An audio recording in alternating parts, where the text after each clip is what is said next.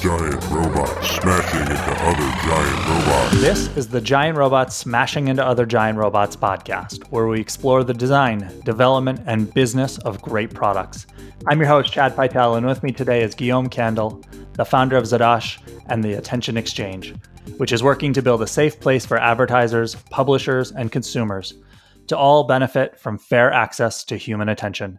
Guillaume, thank you for joining me. Thank you so much for having me. It's a real privilege. If I'm not mistaken, you and I first met in person for lunch one time in London when I was visiting London in I think it was I went back and looked at my calendar. It was March 10th, 2020, if I'm not mistaken. Either that or it was that Friday of that week. It must have been one of the last weeks pre it was. I literally woke up on Saturday morning for my flight to come back to the US to the headlines that all flights from Europe were being shut down. and I almost dropped my phone until I realized, oh, that's the headline, but the the real detail is I can I can get back. It's all the rest of Europe, not UK yet. That was the following week. Uh, I made it home, and then the world changed. It sure did, didn't it? Uh, it's funny, isn't it? Because the sort of two year period in between seems to have flown by. Yeah, it feels like just yesterday. I remember, I think, even what I ate. and at the time, you were working on a new application, and we were talking about that. But I want to fast forward a little bit to today. Tell me more about Attention Exchange, and then we're going to rewind a bit to how you've arrived.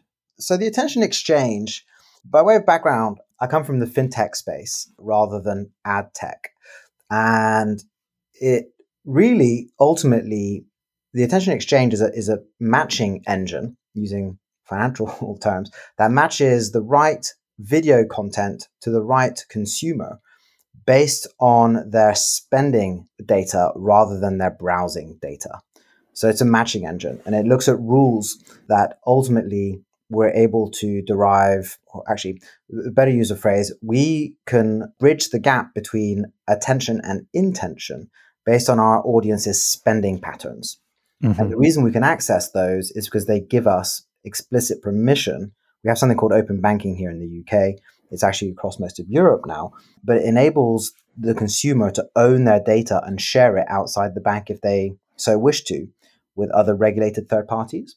So we're such a regulated third party, and they share that data with us, as I said, to be matched with video content from brands that are relevant to their spending instead of their browsing.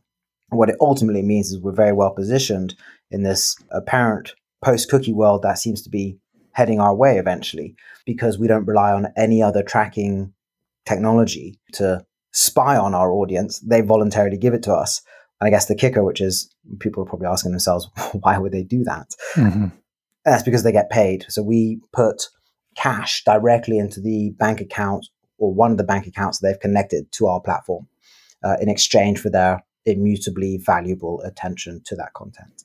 So, correct me if I'm wrong, but I feel like open banking has had a significant impact not only on the data sharing that you're describing, but just on the banking ecosystem in general in the United Kingdom and now Europe? So I think if you were to speak to the purveyors of open banking, it hasn't had as big an impact as they felt it would have. Mm. I think we reached earlier this year, or I need to fact check this, but about 6 million people in the UK now utilize open banking in one form or another.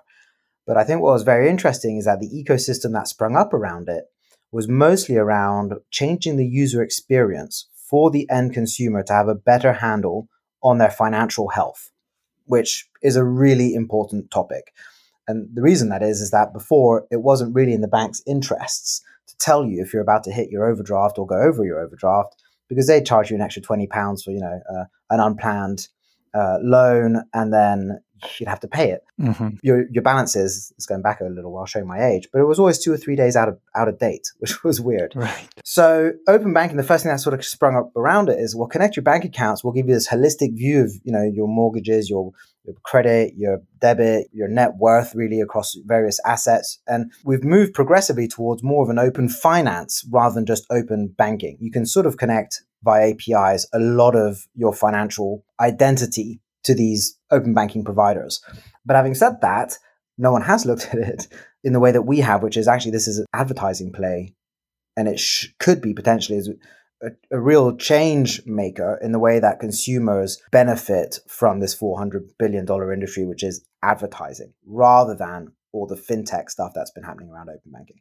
But yes, so it's not to sniff at you know several million people using open banking, but uh, most people I don't even think realize they're using open banking. You know, mm-hmm. in your Revolut app and it says, "Do you want to see your Monzo your Monzo balance inside our app?" You say, "Well, yeah, okay, that means I don't have to open Monzo." And lo and behold, you share that data. Right. I guess, yeah, that's really good perspective. I, I think from my perspective, I, I, was thinking it sort of made it, there's a separation between the banking backends and the user experience that uh, someone, and I think that in part that has given rise to these challenger banks and made it more possible for them to do that. Yeah, I, it, that's a very fair point. I think certainly, if nothing else, it's certainly forced the incumbent players, mm-hmm. those who've been around for a few hundred years, to really buckle up their ideas and think about how to react to this new threat. At first, I thought, well, geez, you know, open banking is going to cause us all sorts of problems. But I think as it's sort of gone full circle, you find that actually most people are looking for that user experience, and the banks have been forced to provide it within their existing ecosystem. Mm-hmm. So now most banking apps provide really super UI uh, or UX, meaning that you don't have to go use third party tools. Yeah, to get such a such a lens. And in fact, the, the, the most interesting one I've seen of late, um, which I think is definitely worth a mention, is a company called Cogo. And Cogo used open banking to carbon score your spending and let you offset it. Mm-hmm. So if you spent four pounds at McDonald's, you know, it would guess that that's X kilos of, of carbon and give you several options to offset it. And actually, in the end, NatWest formed a partnership with them. This is a classic use case where actually now the carbon's offsetter is available within NatWest app, and you don't really have any idea it's Cogo. That's sort of what you're seeing is ironically, th- those who have had success in innovative, exciting use cases have sort of been pulled back into the ecosystem, and been offered because it, you know they still got the scale overnight. They had access to eight million NatWest customers, what the number is. Yeah. So yes, so I think uh, certainly all banking apps have had to, even the banks themselves have had to reorganize and rethink how they deliver technology to retail consumers who probably had had very little churn in the past um, because the options were very limited.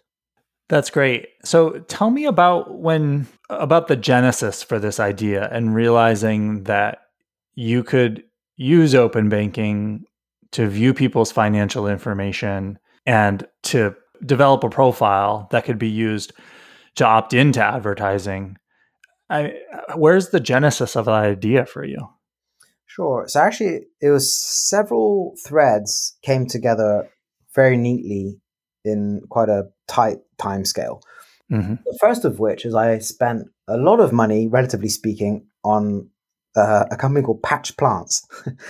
and Patch Plants deliver plants to your house, right? and they have quite a nice way to go about it. All the plants have got, you know, human names and they come with little booklets about how to look after them. And I felt very positive about the relationship I felt I had with Patch Plants until for the three, maybe four months following that purchase, there wasn't a website or a social feed that I was on that didn't have patch plants all over it. Right. And I really took note of my sentiment towards them, where I thought, go away, Patch plants. I'm a customer. Why don't you know better? Right. right? With the amount of data that we provide to the web, you just assume and maybe this is you know, where, where it all starts to sort of click into place. Actually, it's not that smart. The interesting thing is, I think it is possible for companies to untarget you once they decide to do it. Yeah. But it seems like nobody does that. And it's like, I've just bought a stove. Why am I seeing stoves all over the place? I'm not going to buy another one. Yeah. Uh, again, I think it comes from the underlying infrastructure, which is basically this concept of cookies, right? Which is right. we accept on every single website before we can do anything with it. And you probably got a number of unchecked out stoves across the web. Mm-hmm. and it's not locking onto the fact you've got one checked out stove. But of course, we're connected to the bank account. And so when we see that transaction, we see the counterparties, we know for a fact that that person has made that transaction with that vendor and therefore you probably need to change the message, right? So, mm-hmm. and that goes from, you know, daily purchases right through to the, the massive heavy items of, you know, we can see when people started a car leasing agreement. Well, you know, if you want to get them to think about considering your brand of vehicle in two or three years or three or four years, there's probably a journey that you should take that person on. But then again, once they've made the purchase, don't keep hassling them. So, that, that's the first thing is that if you saw my bank account, because I, I sorry, I worked within open banking innovation. I guess that's pretty mm-hmm. important. So I was acutely, acutely, aware of how the data could be shared and and and, and um, analyzed. So that's the first point. And then pretty much at the same time, Netflix brought out this documentary, The Social Dilemma, you know, really putting across that these social media applications were basically designed, maybe it's not a surprise, but pretty much as gambling apps, right? Mm-hmm. They're exceptionally addictive.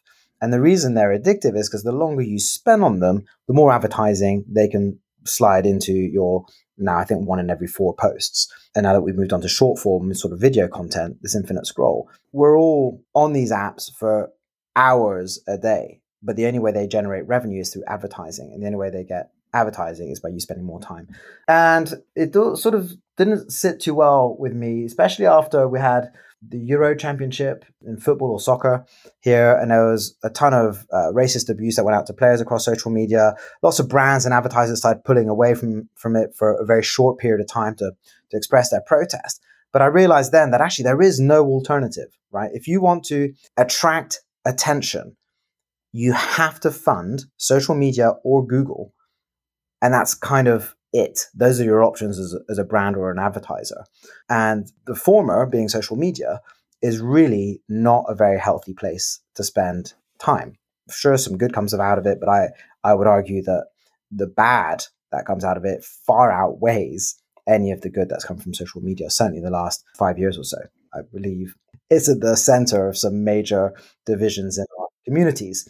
Um, but it's all funded through advertising revenue. So that was the second point: is that there really is no alternative, and why should Mark Zuckerberg be the beneficiary of my attention, my data, my value, whilst putting absolutely no effort in changing or being an arbiter of the content? You know, they keep their hands up saying, "Hey, we're not a publisher. If their content's there, it's there," and you know, whatever. It becomes a very complicated argument very quickly around free speech and all of this sort of stuff.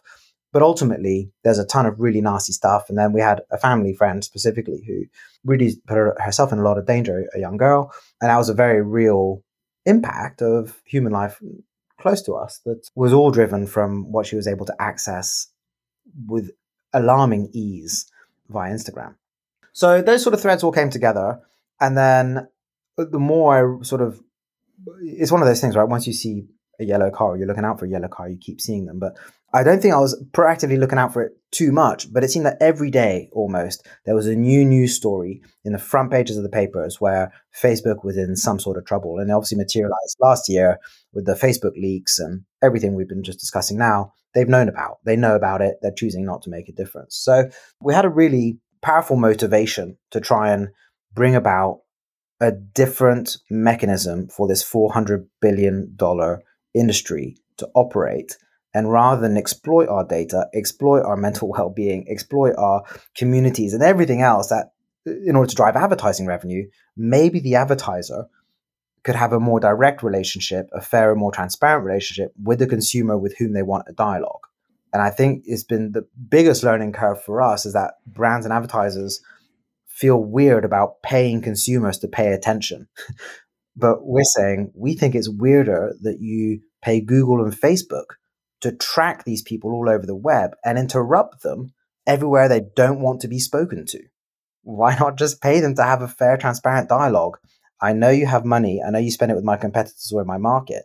I want your attention, and this is what I have to, you know, to tell you. There we go. So that was the, the sort of the kernel, uh, the genesis.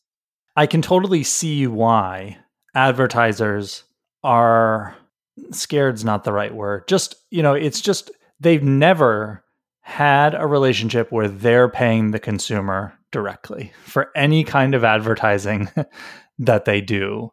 uh, whether it be TV historically or now. So there's always an intermediary. Yeah.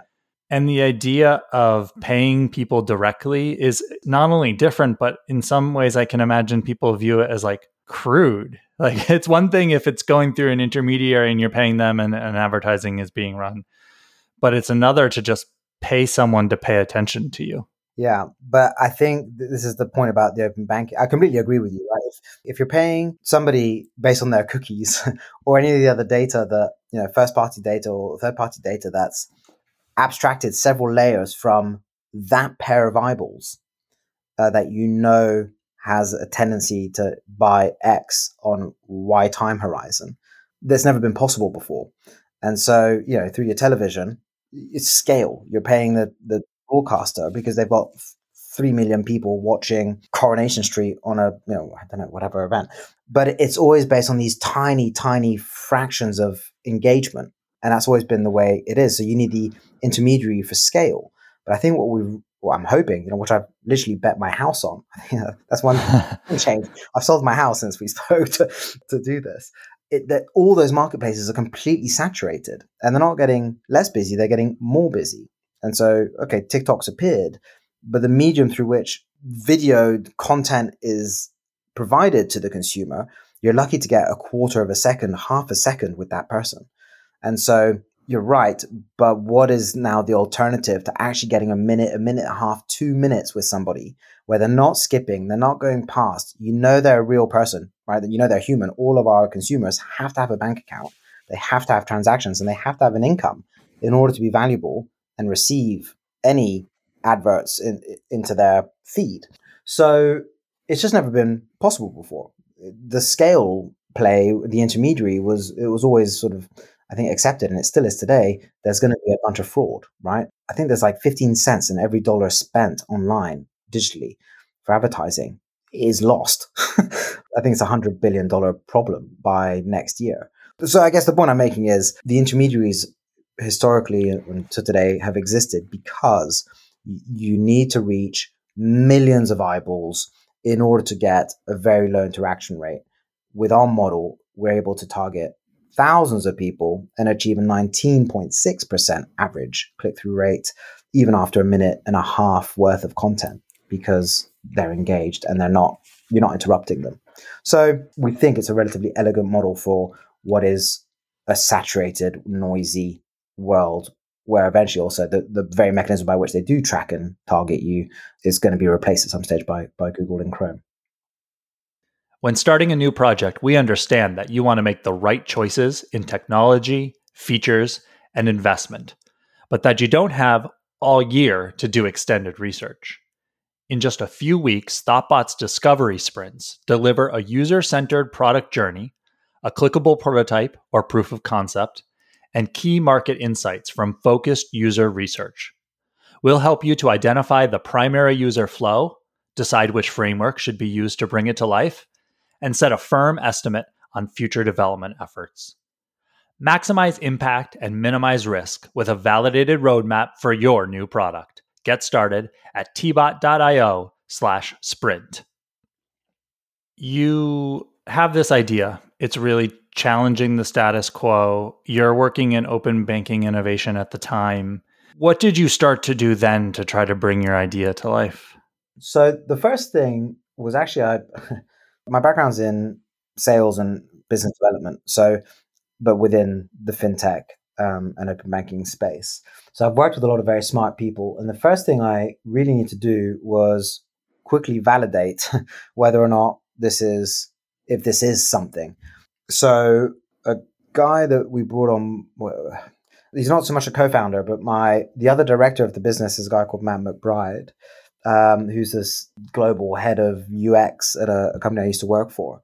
And that was really the first thing is to try and rapidly prototype what the experience would look like and ultimately go out to our target audience, which was Gen Z here in the UK, and ask them whether or not this is the sort of thing they'd engage with. And the responses were actually really very positive. You're going to hang on, you're going to pay me to watch ads that are relevant to me? No brainer, please do. And then we we're able to raise 100 grand, I think 150 grand, which enabled us to take that prototype and, and build it into something that, after a few obstacles with Apple in the App Store, we were able to get live. So that was really the, the first thing, I guess, is figuring out the way and the people that I needed to help me out to take this idea into something tangible and then tested it before I went much further with it. I was very fortunate, or I am very fortunate, that my partner is a corporate lawyer. My wife, sorry, now we've we've been married since we started. But um, and so actually the mechanism through which we're able to raise the really earliest funds meant that we didn't have to give very much of the business away at such an early stage, which I think is was a key learning point that I certainly share with other founders. Is you know you don't have to go give away twenty five percent of your business for a little bit of money just to get it off PowerPoint. There are other ways. So I think I remember what I told you when we met and talked. Do you remember what it was? You shared a lot of very valuable insights with me. My memory is that at the time, it was only advertisements in the app. And I think I said, like, I get that people are going to want oh, to yes, right. be paid to look at these things. But if there's nothing else here, it's going to be really hard to bring people back to do that. And we had seen that in another client of ours that was paying people to browse. And what they do is they do it for a while and they'd hit whatever monthly cap of return that they could get, an amount that they thought made sense. And then they would switch back to their other browser because it was a better browsing experience. So they were only using it because they were getting paid. And as soon as that incentive went away, they would stop using it. Yeah. So I remember that. And you were right. and I guess there's there's a lot there's a few things that came about from that. So the first thing is that Apple agreed. so we couldn't get the app onto the App Store if it was mm-hmm. just a feed of adverts that remunerated the user to watch them, uh, incentivized the user. So we put quite a lot of additional features, uh, I guess more traditional fintech features, open banking features within the application in order to give the user insights into their spending on, you know, week on week analysis and categorization of spend. And we also built this what we call the level up section, where you every week you get refreshed pieces of content around, you know, very Gen Z focused again. But what's the difference between uh, a credit card and a loan? Is buy now, pay later a good idea? Uh, what's open banking? So we built, we, we generate all this content, which they don't get paid to consume, but is there and, and, and they do. But more importantly, I think what we realized is that actually what we've got, mm-hmm. this is the difference, I guess, between the attention exchange and Zedosh being the app it's it's the plumbing and the matching that is the real value here is the models we're building that understands people's behavior and propensity or intent to buy something based on the data they're sharing with us. And so actually what we've built is a solution where you should be able to log in to any publisher that has the additional content and experience and, and value that you're speaking about there, places you ordinarily already browse and frequent. But if you want to, there's a separate tab where there are ads waiting for you that remunerate you, but you you go into that tab. So we're trying to remove the interruption, the you know the pop up, the even having to accept cookies from a u- user experience for the publisher, moving it to a separate dedicated tab. And the reason the consumer is still going to go click on that tab is because they know that there's some content there that's relevant and, and pays them, but they're still able to enjoy all the other benefits that the publisher provides. So it, it's kind of weirdly trying to flip this right. premium subscription model where, where you pay not to have ads. Actually, you're the first recipient of the ad income and you share that with the publisher. I think this is really cool. And, and yet it, I think it also rubs up against or hits up against something that is just so different than the status quo. The idea that companies would not interrupt you with advertising is probably so foreign to people that I imagine you get reluctance to that. The last two years have been a steeper learning curve for us and all the advertisers and agencies and players we've been speaking to. But what I'm grateful for is the fact that this, what we're terming the adpocalypse, is coming. And so I was just at an event called MadFest last week, which is basically all the advertising industry got together in, in London, in the UK advertising industry. And every single panel, discussion, talk was about the post cookie era. And all that most people are speaking about is how do we gather more data in other ways from the consumer in order to keep doing more of the same? And all of a sudden, when we're talking about the fact that our users give us their banking transactions, we see how much they earn and where they spend it, and therefore can also attribute without the use of cookies, which is the holy grail of advertising.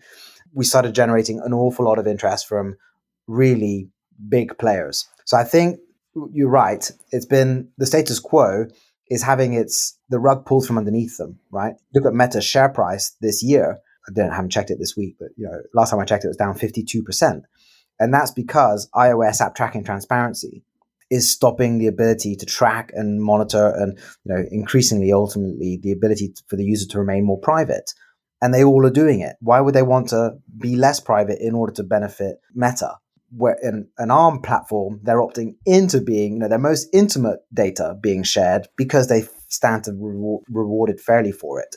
So I completely agree. Up to this point, what? No way. You know, this is how it works. And certainly the thing that will probably remain true is to do more with less isn't of interest because agencies get paid, you know, a percentage of the budget. They don't want to do the same with less budget.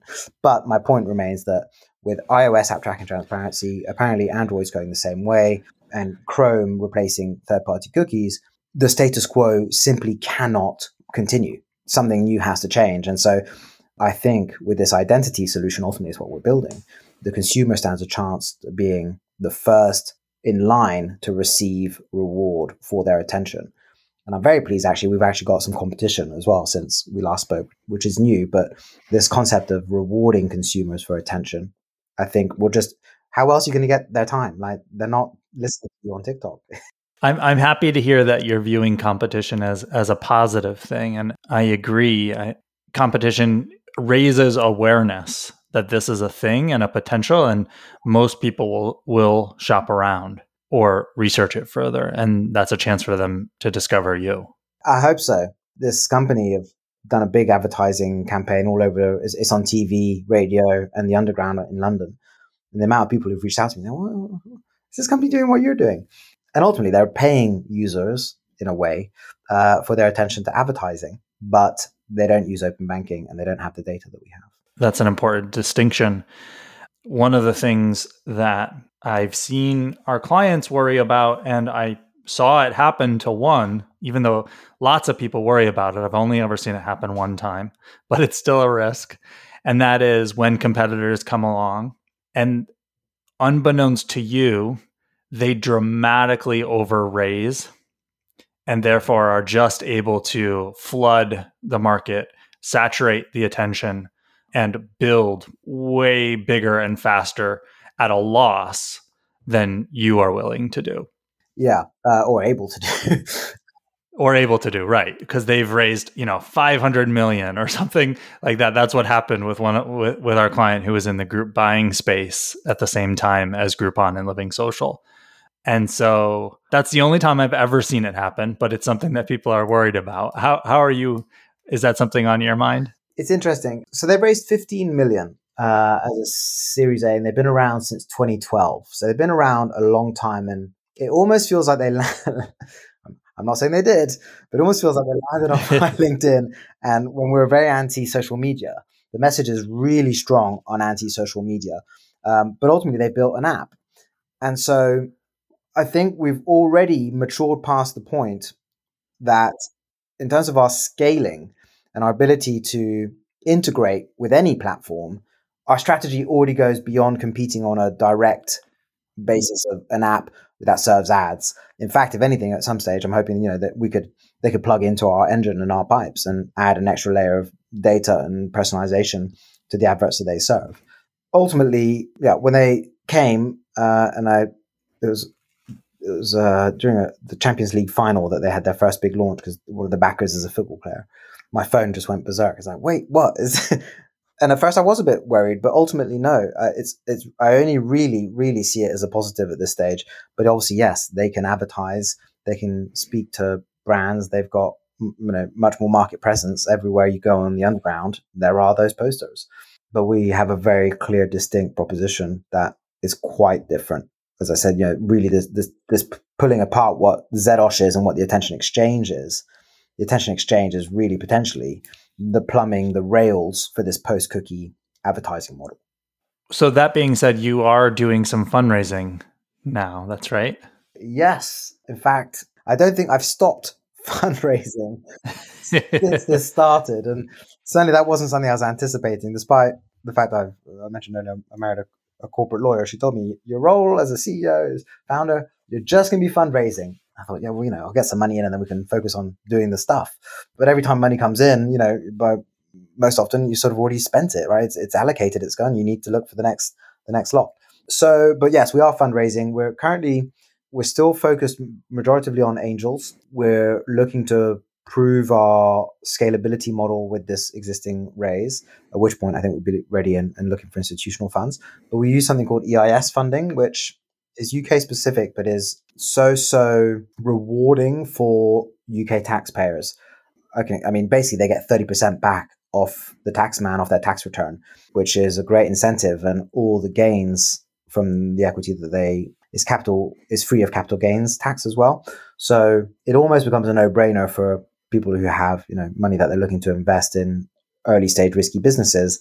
They're only really risking the capital risk is, is under 50% what they put in because there's also there's an insurance element to if the company goes bust that you've invested in. There's sort of something called loss relief. So it's it's really attractive to angel investor level investors. Correct. Yeah. So you have to be a, a, a, UK taxpayer as an individual to benefit from this specific relief. Of course, I mean we have had some non UK people still invest through the same. Uh, it's an advanced subscription agreement, but yes, it's very attractive for UK taxpayers. And do you think you that you've already sort of answered this question, but I guess when do you think you'll stop fundraising? We're looking to change the way the internet works. right. and so if we're mildly successful, even redistributing the uh, the 100 billion of ad fraud which is currently um, being lost out there, we could we're entering a very cash rich market looking for solutions at this moment in time. So if we're to raise some cash that enable us to put in place the plumbing and the pipes that we're looking to connect to, then actually we should be relatively profitable relatively quickly. At which point, I guess we'd no longer need to fundraise. But at which point we'd probably say, well, actually, the US is now ready for this. Let's go. so we're not, I don't think we're particularly a, a cash thirsty business, right? It's all built on AWS. It's all. And you're right. That's why I sort of why I asked the question because if your model is working, if you're having the impact you want, there's a lot of money in advertising. Yeah. And so you you should get to the point where you're able to do that profitably. Absolutely. And start being as big as Google is, right? yeah. I, I, I, read a book called Life After Google. I don't know if I, I, shared that with you last time we met, but it's weird. It, it's sort of it, it was written five or six years ago, but it's coming true. I think this whole premise of Web3 and this decentralization of data and the ownership of data, the profiting of data at the individual level is coming to the fore. And I can think of no better way to bridge your value and identity online than having it connected to your real world assets, income, and spending behavior. I was wondering whether you were going to mention Web3. Ah. because it really, you know, this decentralization of the advertising money directly to users is a very Web3 idea. I agree. so, how much do you talk about Web3 in sort of your pitch or when, you, when you're talking about it? it? hasn't come up until now, into this conversation. So, maybe not so much. It's an inter- It's a double edged sword, I feel, because I think most people think Web3, they think crypto. Yes. And we pay in cash in fiat. And although there's every possibility we could have a token based solution, we're not looking at that because the core immutable value of your attention is linked in your spending behavior on earth and online, but through real transactions with real merchants. I'm like data, you know, 99.999% of transactions I imagine aren't crypto yet and don't live on a blockchain. So until that point, I think we've steered clear of it. Whether we could have raised more money more quickly if we had spent more, I don't know. But for me, there's quite a few steps to go in, in our journey as I see it. you know, having matured from the app to the plumbing, the plumbing now going to more publishers, more publishers meaning more audience, more audience meaning more attention, more advertising. At which point, you know, as I said, the US will probably have, have be there with open banking. There's a lot of things in Web two that could be resolved, and yeah, we if we make it that far, for sure, we have. I think would be in an awesome position to have a, an identity solution for Web three or Web five. Well, I wish you all the best in that journey, and I really appreciate you stopping by and sharing with us. My pleasure. No, it's been real great and uh, nice to nice to hear from you again. And I hope our paths cross in the in the real world soon soon enough. Yeah. If folks want to get in touch or learn more or get in touch with you, where are all the different places that they can do that? We have two two websites. So zedosh.com uh, is the consumer app. Attentionexchange.co.uk is our other website. Um, otherwise, feel free to reach out to me on LinkedIn and on Twitter. I'm G underscore Zedosh. I'm not massive on Twitter. A lot of bots on there, you see. I'm, I guess I'm not that surprised. So you can subscribe to the show, find links to everything that was just mentioned, along with notes and a complete transcript for this episode at giantrobots.fm. If you have questions or comments, email us at hosts at giantrobots.fm and you can find me on Twitter at cpytel. I'm also not very active these days. This podcast is brought to you by Thoughtbot and produced and edited by Mandy Moore. Thanks so much for listening and see you next time.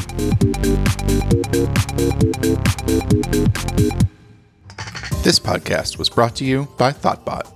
Thoughtbot is your expert design and development partner. Let's make your product and team a success.